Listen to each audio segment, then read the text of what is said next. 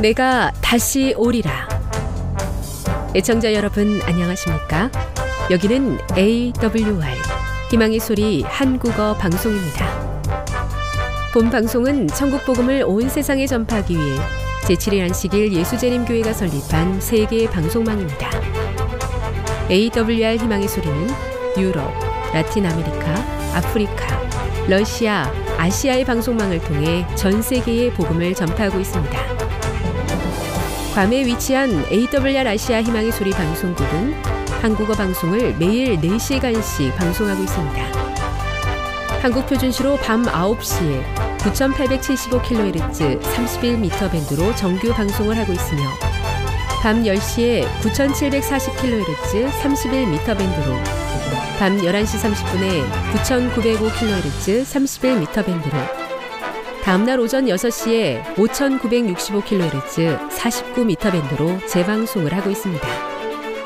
타지키스탄에서 송출하는 우리 방송은 매일 1시간씩 방송하고 있습니다. 한국 표준시로 밤 9시에 15,530kHz 19m 밴드로 방송하고 있습니다. 애청자 여러분의 많은 청취 바랍니다. 희망의 소리 방송은 인터넷과 스마트폰을 통해서도 언제나 청취하실 수 있습니다. 들으실 수 있는 인터넷 주소는 awr.or.kr 또는 awr.org입니다. 스마트폰으로는 희망의 소리 어플을 다운받으시면 됩니다. 이 시간 희망의 소리 한국어 방송과 함께 보람있고 유익한 시간 되시기 바랍니다. 내가 다시 오리라. 여기는 AWR 희망의 소리 한국어 방송입니다.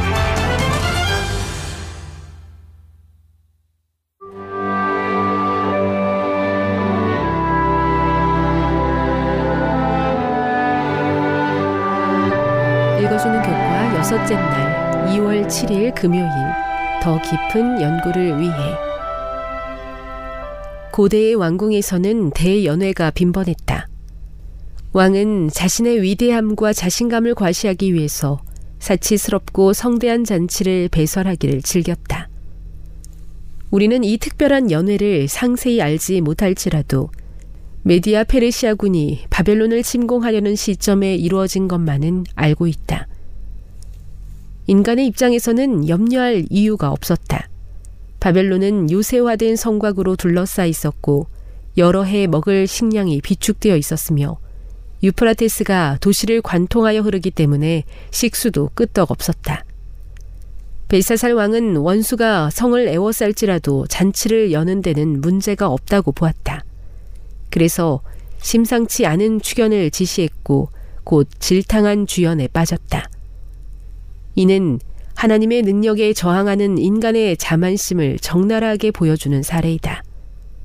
하나님은 다니엘을 통해서 왕이 진리를 알 수 있는 기회를 누렸음에도 불구하고 왕의 호흡을 주장하시고 왕의 모든 길을 작정하시는 하나님께는 영광을 돌리지 않았다고 견책하였다. 열국의 역사는 오늘날 우리에게 말하고 있다. 하나님은 그분의 크신 계획 속에 모든 국가와 모든 개인의 자리를 배정하셨다. 오늘날 사람들과 나라들은 그릇 행하심이 없으신 하나님의 수중에 있는 추로 시험을 받고 있다. 모든 사람은 자신들의 선택으로 그들의 운명을 결정하고 있으며 하나님은 그분의 목적을 성취하시고자 모든 사람을 지배하고 계신다. 선지자 왕 536 핵심적인 토의를 위해 1. 오늘날의 사회와 문화는 하나님의 진리를 어떻게 모독하고 있습니까? 이러한 모독에 대해 우리는 교회와 개인으로서 어떻게 반응해야 할까요? 2.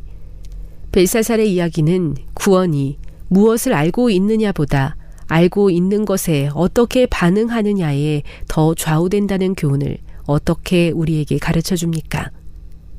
3. 다니엘 5장 23절을 읽어보십시오.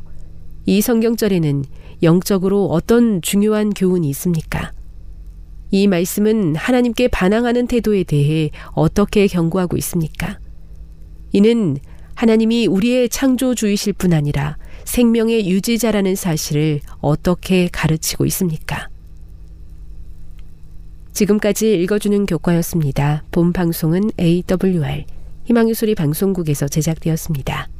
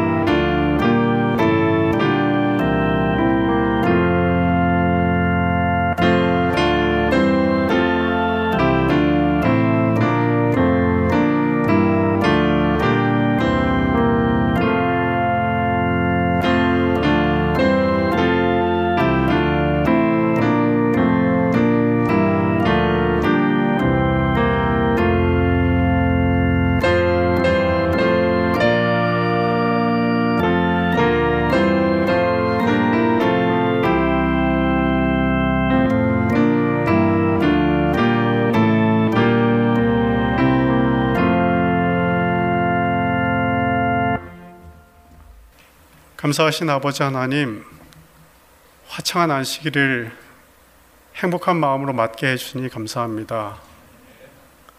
주님, 이 세상에 많은 사람들이 있지만 우리 창조주 하나님을 알지 못하고 살아가는 많은 사람들 가운데에서 저희를 택하셔서 우리 주 하나님을 알게 하시오니 그 은혜 진실로 감사를 드리옵나이다. 이 기쁨을 저희만 누리지 않고 우리 이웃에게 전하는 우리 예문교회 모든 성도님들 될 수 있도록 축복해 주시옵소서. 주님, 기왕에 저희를 택하셨사오니 저희를 끝까지 안보하사 주님 오시는 그날까지 주 안에 있도록 저희를 지켜 주시옵소서. 오늘 목사님을 통해서 저희에게 말씀을 주실 때에 저희의 무딘 심령을 깨워 주시옵시고 말씀이 하나라도 허지로 돌아가지 아니하고 우리 마음판에 새겨져서 그 말씀으로 인하여서 우리가 이 세상을 살아나갈 수 있도록 말씀의 은혜를 더하여 주시옵소서. 이 시간 내내 주님께서 이 전을 지켜 주시옵시고 주님 홀로 영광 받으시옵기를 예수님의 이름으로 기도드리옵나이다. 아멘.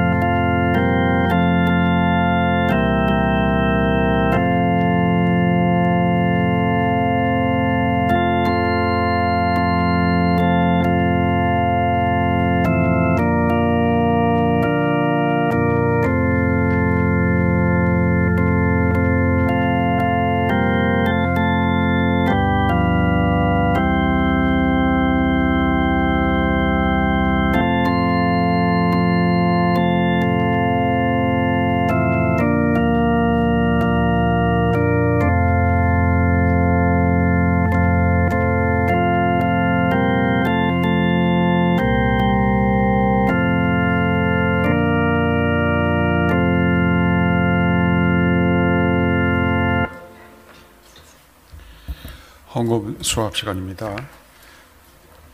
헌금에 관한 말씀 읽어드리겠습니다. 내 마음을 주의 증거들에게 향하게 하시고 탐욕으로 향하지 말게 하소서. 내 눈을 돌이켜 허탄한 것을 보지 말게 하시고 주의 길에서 나를 살아나게 하소서. 시편 119편 36편에서 37편에 있는 말씀입니다.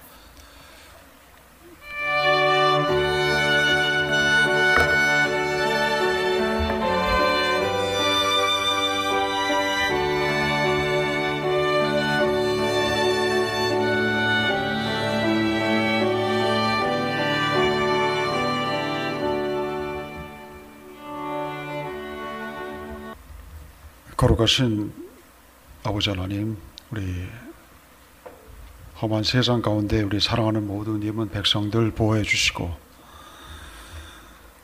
오늘 이 전에 나와서 하나님께 경배와 찬양을 드리게 은혜를 주심에 감사드리오며 하나님 오늘 우리가 이전에 하나님께 작지만 예물을 드렸사옵니다.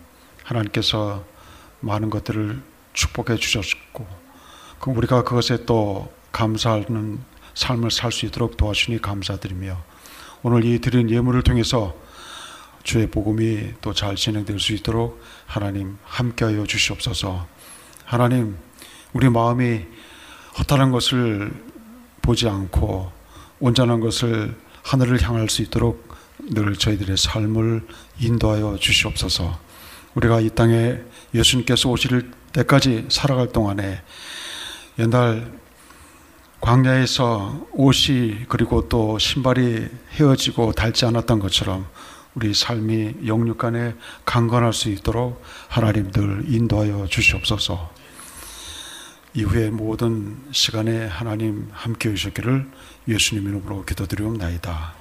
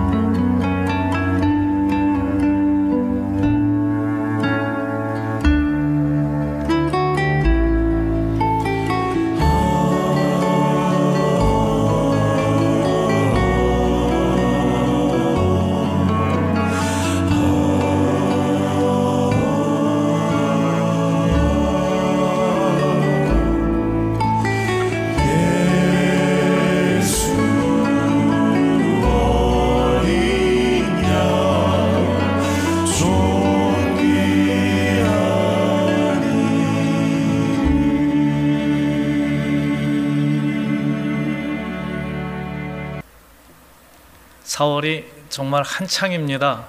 요즘에는 하늘을 보면 아, 이렇게 좋은 날이 있나 싶은 것이 딱 오늘인 것 같아요. 반장로님께서 어, 아주 아름다운 사진을 아침에 올려주셔서 우리가 불암산을 미리 사진으로 갔다 왔습니다. 어, 오늘 이 안식일에는 특별히 또 우리 김만기 장로님의 어, 지우들께서 이렇게 함께 예배를 드리게 되어서 아주 반갑습니다. 어, 우리 정명호 선생님 아까 인사드렸고 또 이영수 선생님 같이 오셨습니다. 우리 박수로 좀 환영해 주시겠습니까? 예, 감사합니다. 네. 참고로 제 이름은 김영수입니다.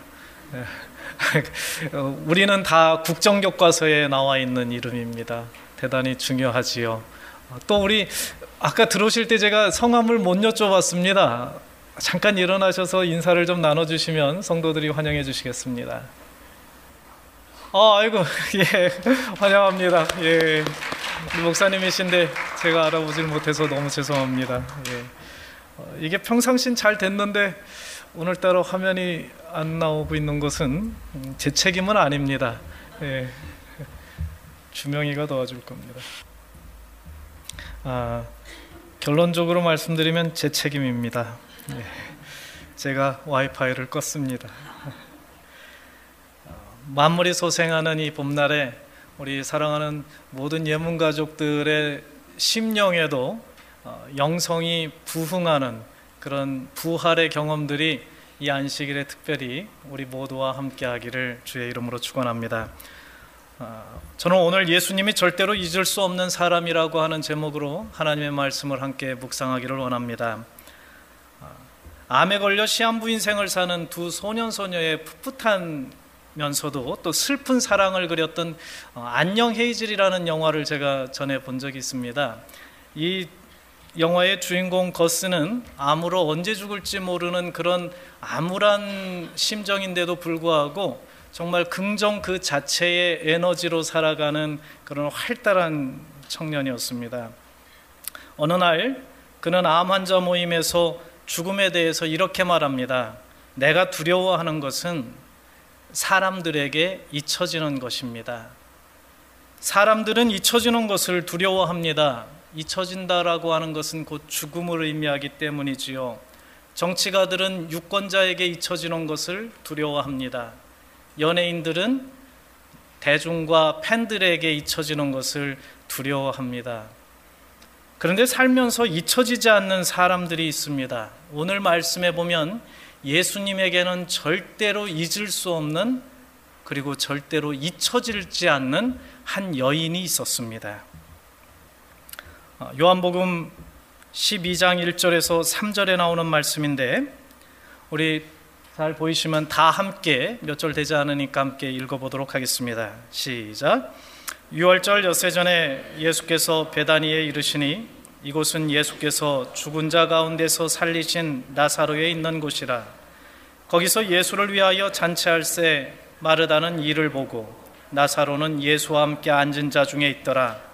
마리아는 지극히 비싼 향유 곧 순전한 나드 한 근을 가져다가 예수의 발에 붓고 자기 머리털로 그의 발을 씻으니 향유 냄새가 집에 가득하더라. 이 잔치는 모든 복음서 기자가 다 기록하고 있는 이야기입니다. 예수님이 잡히시기 전 정확하게 6일 전에 어, 그 안식일 저녁이었습니다. 다른 공관복음서의 기록들을 우리가 참고해 보면 이 잔치는 베다니에 살고 있는 어, 바리새인 시몬의 집에서 이루어지고 있는 잔치였습니다. 바리새인 시몬은 문둥병에 걸렸다가 예수님에게 고침을 받 받고 나은 사람이었죠. 또 이 잔치에는 두 달 전에 죽었다가 살아난 나사로가 참석하고 있는 그런 잔치였습니다. 하나님이나 사람에게 버림받은 죄인이라는 사형 선고나 마찬가지인 문둥병에서 고침을 받은 시몬, 죽음에서 살아난 사람 나사로를 함께 볼 수 있다라고 하는 이 놀라운 장면을 보기 위해서 수많은 사람들이 이 잔치에 몰려들었습니다. 그런데 이제 곧 왕이 될 것이라고 하는 소문이 무성한 젊은 예수까지 참석했다라고 하는 말에 동네 사람 또 원근 각처에서 이 잔치에 참여한 사람들이 참 많았습니다. 유대인들은 식탁에 앉으면은 주로 이 식탁을 중심으로 삼면에 이렇게 앉았다고 합니다. 보통은 어, 왼쪽 팔로 기대지요. 그리고 발은 더러운 것이니까 식탁에서 가장 먼 가장자리 방향으로 뻗고 눕는다고 합니다. 그래서 사람들이 그 식탁 주변에 많이 몰려 있으면 사람들이 어떤 사람에게 가려고 할 때 그 발치에 접근하는 것은 대단히 조용히 접근할 수 있었던 환경이었습니다. 저녁 만찬을 즐기려고 할 때쯤 아주 진하고 깊은 향기가 온 집안에 가득 배어나기 시작했습니다. 사람들은 이 향기의 출처가 어디인지 알아보는데 그렇게 오랜 시간이 필요하지 않았습니다.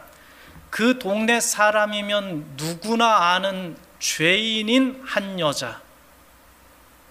온 동네 사람들이 아는 죄인인 한 여자. 그 여자가 예수님의 발 아래 엎드려서 옥합에 든 나드 향유를 쏟아붓고 있는 것이었습니다. 이 여자는 나사로의 동생 마리아였습니다. 마리아는 사연이 있는 여자였습니다. 한때 로마 군인들이 여인과 향락을 찾아서 모여드는 작은 해안 마을이 있었는데 그곳 이름이 막달라였습니다. 그래서 이 마리아는 그곳에서 생활했던 어두운 과거의 전력을 지니고 있었기 때문에 사람들은 이 여자를 부를 때 막달라 마리아라고 부르기도 했지요. 어릴 적 인척에게 당한 성폭력으로 인한 상처와 분노, 그리고 망상에 짓눌려 자신을 버리고 부서지는 삶을 살아온 시간이었습니다. 이성으로는 도저히 감, 감당이 안 되는 만신창이가 된 정신과 마음에 귀신까지 들렸었지요. 그래서 그렇게 귀신에 사로잡힌 인생을 살아가고 있었습니다. 그런데 그런 마리아의 삶을 다시 회복시켜 준 분이 바로 예수님이었어요. 예수님을 만나고 예수님의 발 아래서 사랑을 배우면서 진리를 배우면서 이 마리아는 다시 순결한 영혼을 회복할 수 있었습니다. 그런데 얼마 전부터 예수님이 이제 예루살렘으로 가시면 내가 그곳에서 죽을 거라고 하는 말씀을 직접적으로 말씀하는 것입니다. 마리아는 이 말씀을 들으면서 그동안 그가 모아두었던 돈을 가지고 가서 나드 한 병을 사지요. 아주 진기한 향유였습니다. 히말라야 고산에서 추출한 향유고 휘발성이 아주 강했기 때문에 옥합에다가 그것을 보관하고 날아가지 말라고 밀랍으로 빨리 그 위를 봉합하지요. 대략 이만한 향유였다고 합니다. 이게 소주병만 합니까? 한 327ml라고 하니까 값은 1년 연봉 한 300데나리온 정도 되는 돈입니다. 요즘으로 하면 한 3천만 원짜리 정도 되는 향유 한 병을 샀던 거지요. 여러분 이 3천만 원이라고 하는 돈을 마리아는 어떻게 모았을까요? 어떻게 모은 돈인데 그 돈으로 향유 한 병을 예수님을 위해서 샀어요. 이 향유를 예수님이 돌아가시면 그분의 죽음을 위해서 사용해야지 하고 오직 예수님을 위해서만 샀어요. 그런데 이 저녁 만찬의 소식을 듣고 어쩌면 이 만찬이 예수님이 살아서 함께 보내는 시간으로는 마지막일지 모른다는 생각에 이 마리아는 급히 옥합에 든 향유를 가지고 시몬의 집으로 달려온 겁니다. 그리고 옥합의 밀봉을 다 뜯어내고 그 향유를 예수님의 발에 붓고 유대인들이 그러듯이 자신의 눈물을 담았던 눈물병을 다시 그 위에 붓고 그리고 예수님이 자신에게 보여주었던 그 사랑과 인정의 감사에서 흘러나오는 자신의 눈물을 그 발 위에 떨어뜨리고 그렇게 사랑의 세종 예식을 예수님에게 해줍니다. 그리고 나서 사람에게 남아있는 마지막 자신의 영광이지요.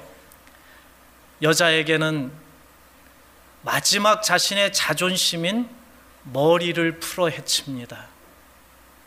그리고 그 머리로 예수님의 발을 씻어냅니다.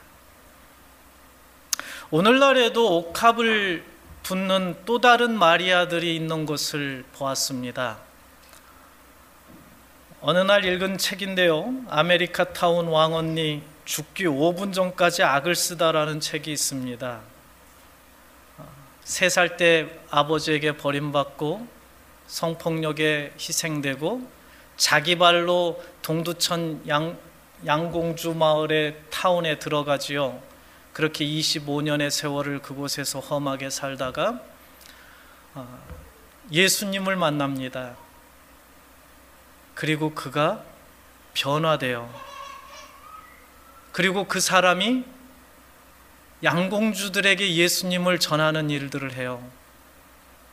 김연자라고 하는 분이 쓴 자전적 에세이예요. 여기에 어떤 언니는 매번 자신을 자해하는데 약에 쩔어 사는데 피를 봐야 희열을 느끼는데 예수를 만나고 그 마약을 끊고 자해를 끊고 예수쟁이가 되어 이 두 사람이 어느 날 자신들의 처지에 있는 사람들을 구원해야 되겠다고 교회를 짓자고 하지요.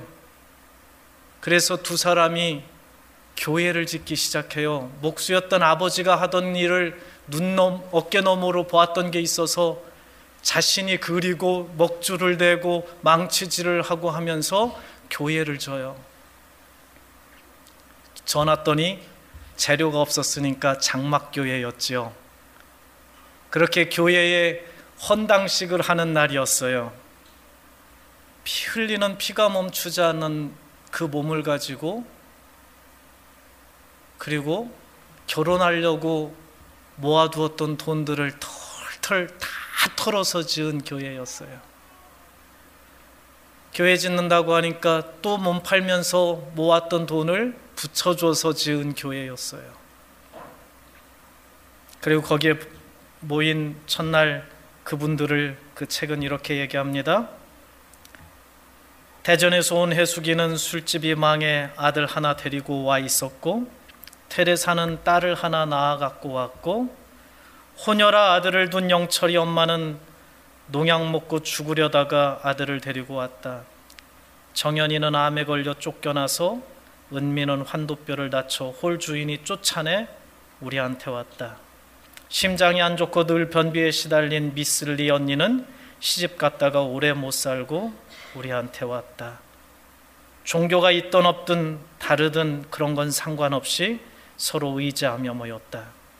목사도 전도사도 십자가도 연단도 없었지만 내 평생 보아온 가장 아름다운 교회였다. 찬송가를 부르며 첫 예배를 보았다.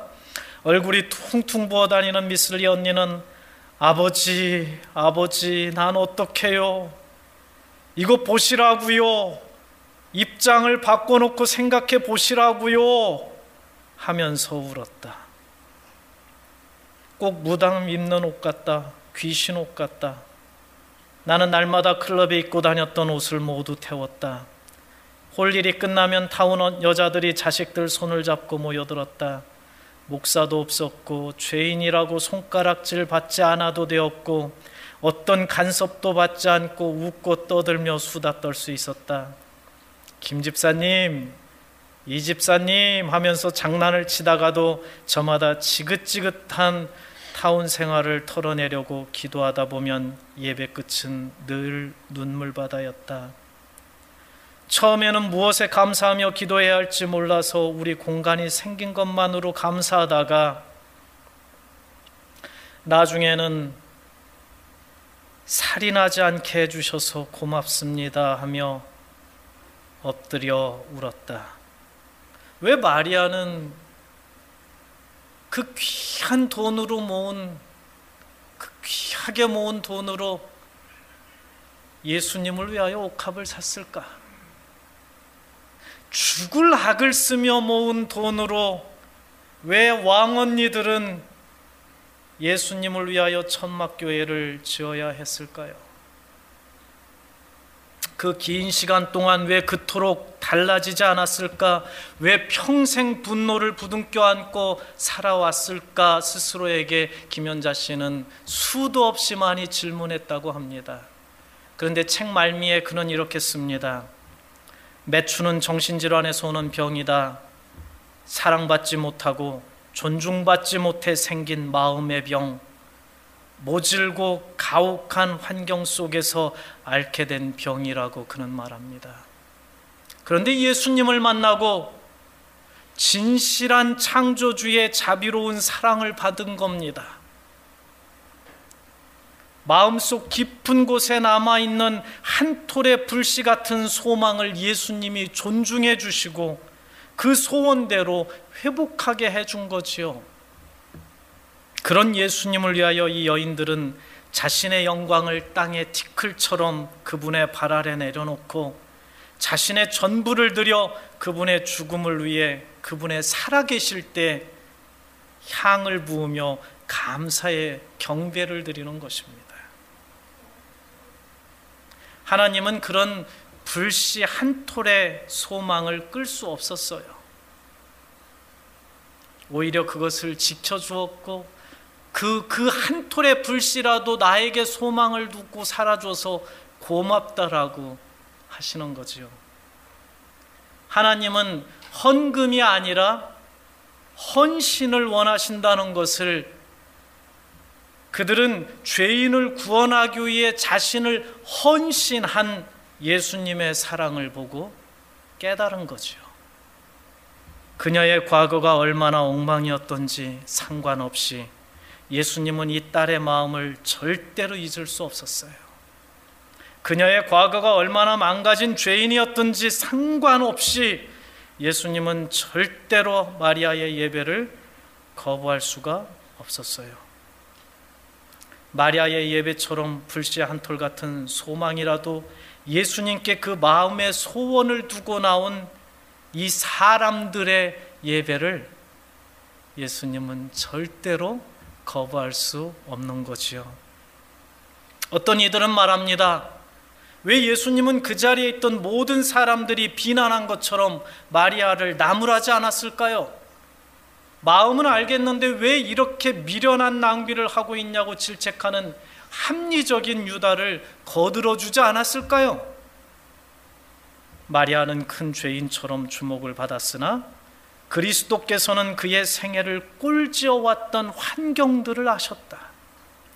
그는 마리아의 영혼 속에 있는 모든 희망의 불꽃을 끄실 수도 있으셨지만 그렇게 하지. 제자 중 하나로서 예수를 잡아줄 가론 유다가 말하되 이 향유를 어찌하여 300데나리온에 팔아 가난한 자들에게 주지 아니하였느냐? 제자들이 보고 분하여 가로되 무슨 의사로 이것을 허비하느냐 이 모습을 보고 제자 중 한 명이 일어나 모두가 동의할 만한 아주 의로운 명분을 들고 맹비난을 쏟아부었습니다. 요한은 그 제자가 가론 유다였다라고 의도적으로 이름을 밝힙니다. 그리고 유다만이 아니라 그가 시작하니까 그의 말에 모든 제자들이 다 함께 분노하면서 이 죄인인 여자를 질책하기 시작합니다. 한 사람이 선동하니까 마치 그 자리에 예수님이 없는 것처럼 모두가 여자를 심판하고 나서지요. 사람은 얼마나 윤리적일 수 있을까요?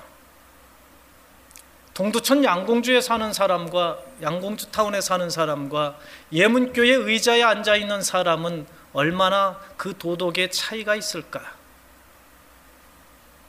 선한 사람은 얼마나 오랫동안 선할 수 있을까? 악한 사람은 계속 악한 사람으로 살 수밖에 없는 것일까? 스탠퍼드 대학 교수였던 필립 짐바브로더가 이런 질문을 하고 실험을 몇 가지 한 것이 온 세계에 파문과 파장을 일으켰던 일들이 있지요.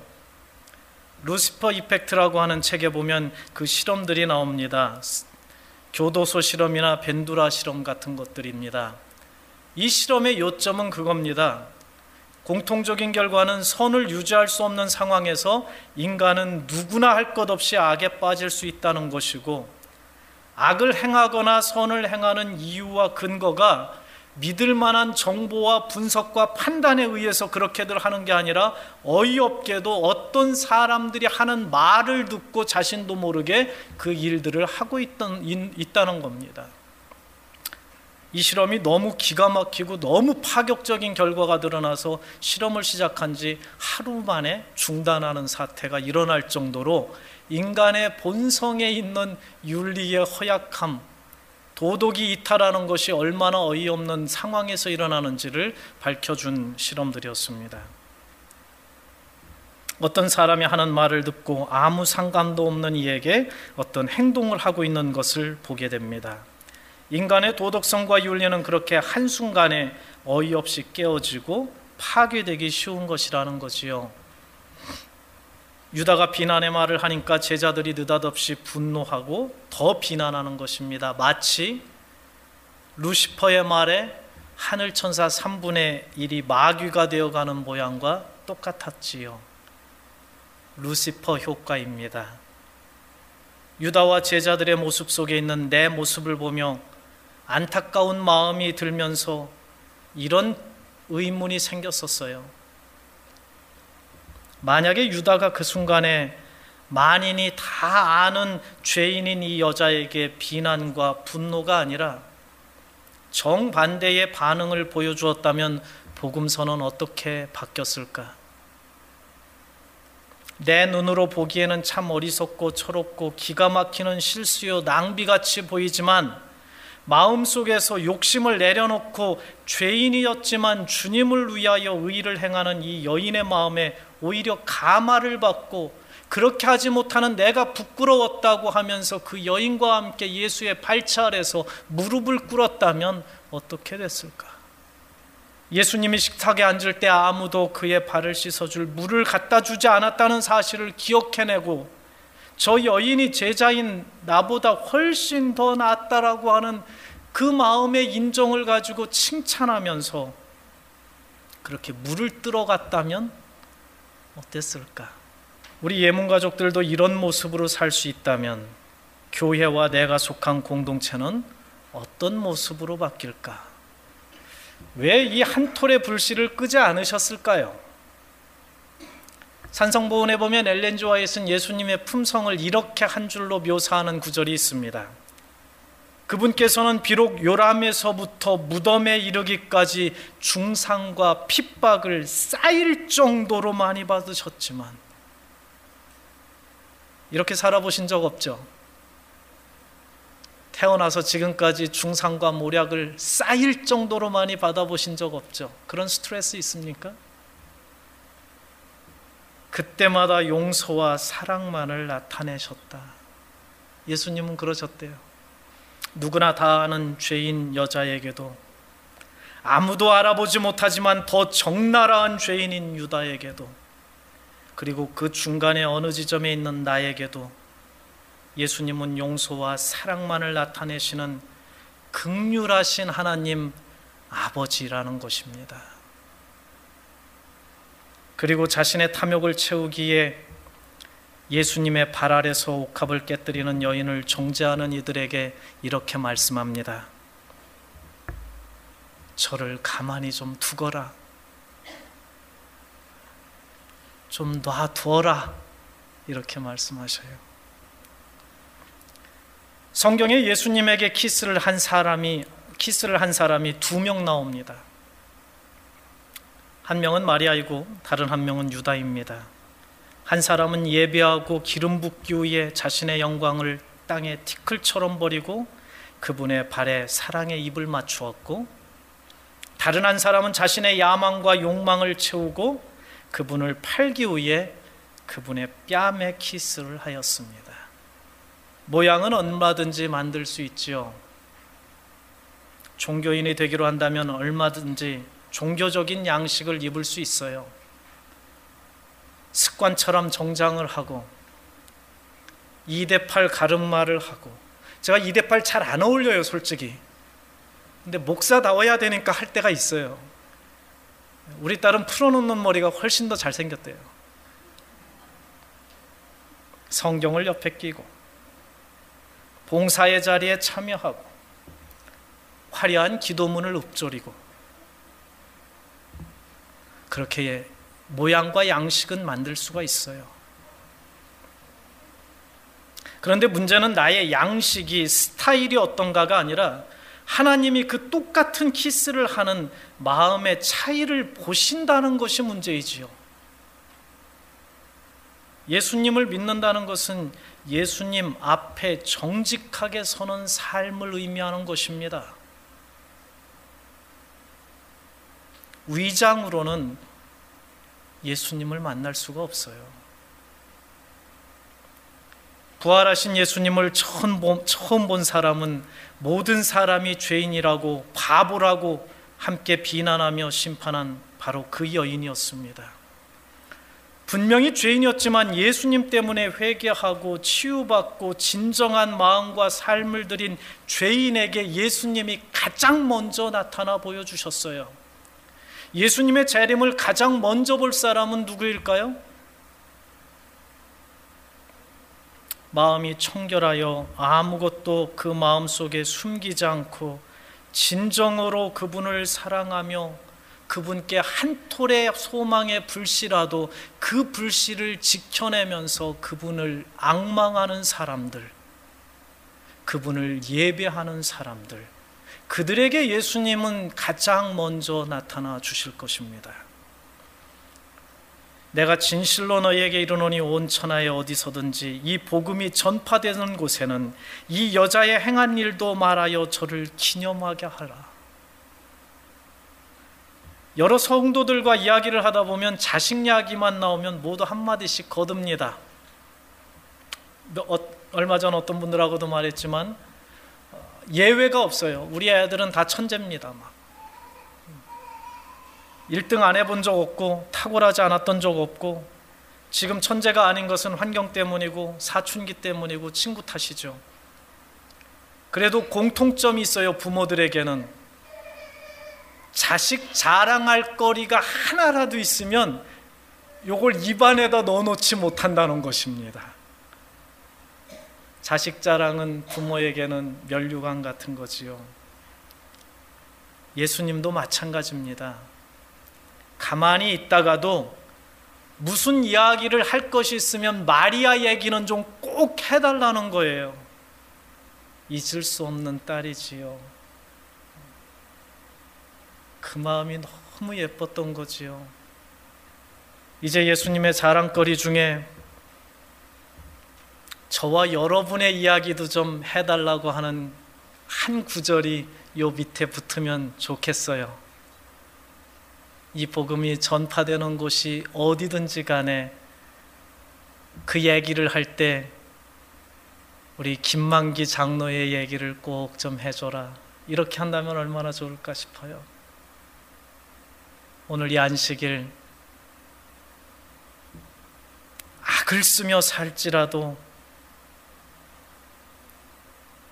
내 마음속 그곳에 남아 있는 예수님을 향한 소망의 불씨 한 톨을 지켜 주시고 사랑해 주시고 존중해 주시고 그래서 당신을 헌신한 그 구주에게 나도 헌신하기로 결심할 수 있는 그런 정직한 그리스도인들이 다 되었으면 참 좋겠습니다.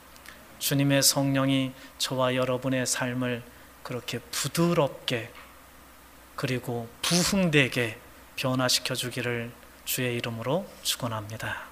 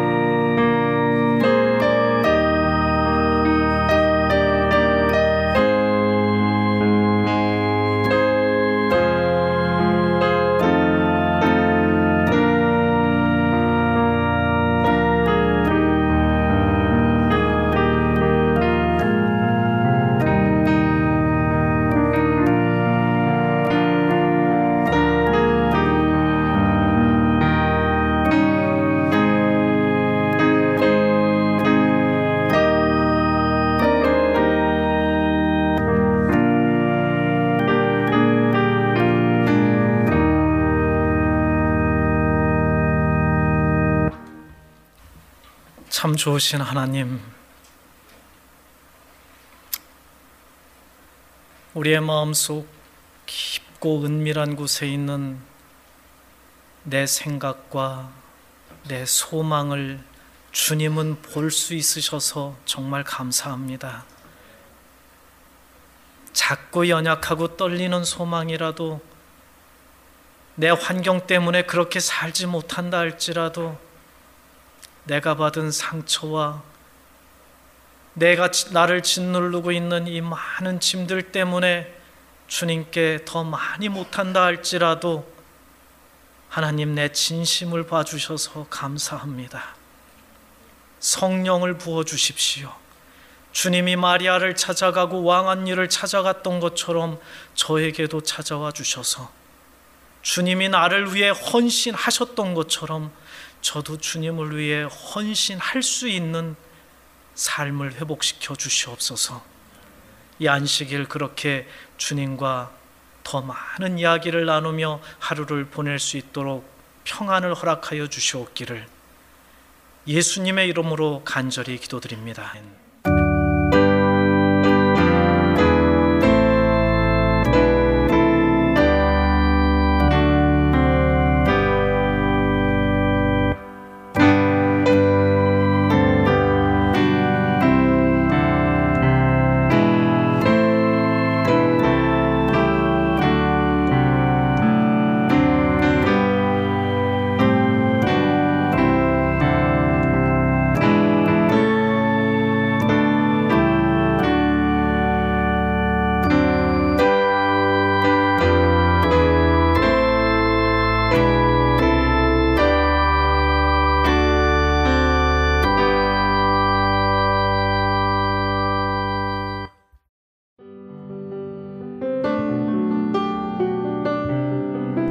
행복한 시간 되셨습니까? 지금까지 여러분께서는 AWR 희망의 소리 한국어 방송을 청취하셨습니다.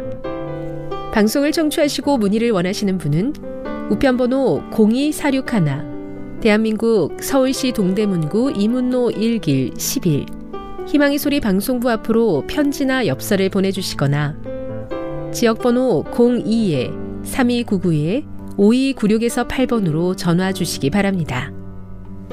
지금까지 함께 해주신 애청자 여러분들께 감사드립니다. 애청자 여러분, 다음 이 시간까지 하나님 안에서 늘 평안하십시오. 감사합니다. 내가 다시 오리라. 여기는 AWR 희망의 소리 한국어 방송입니다.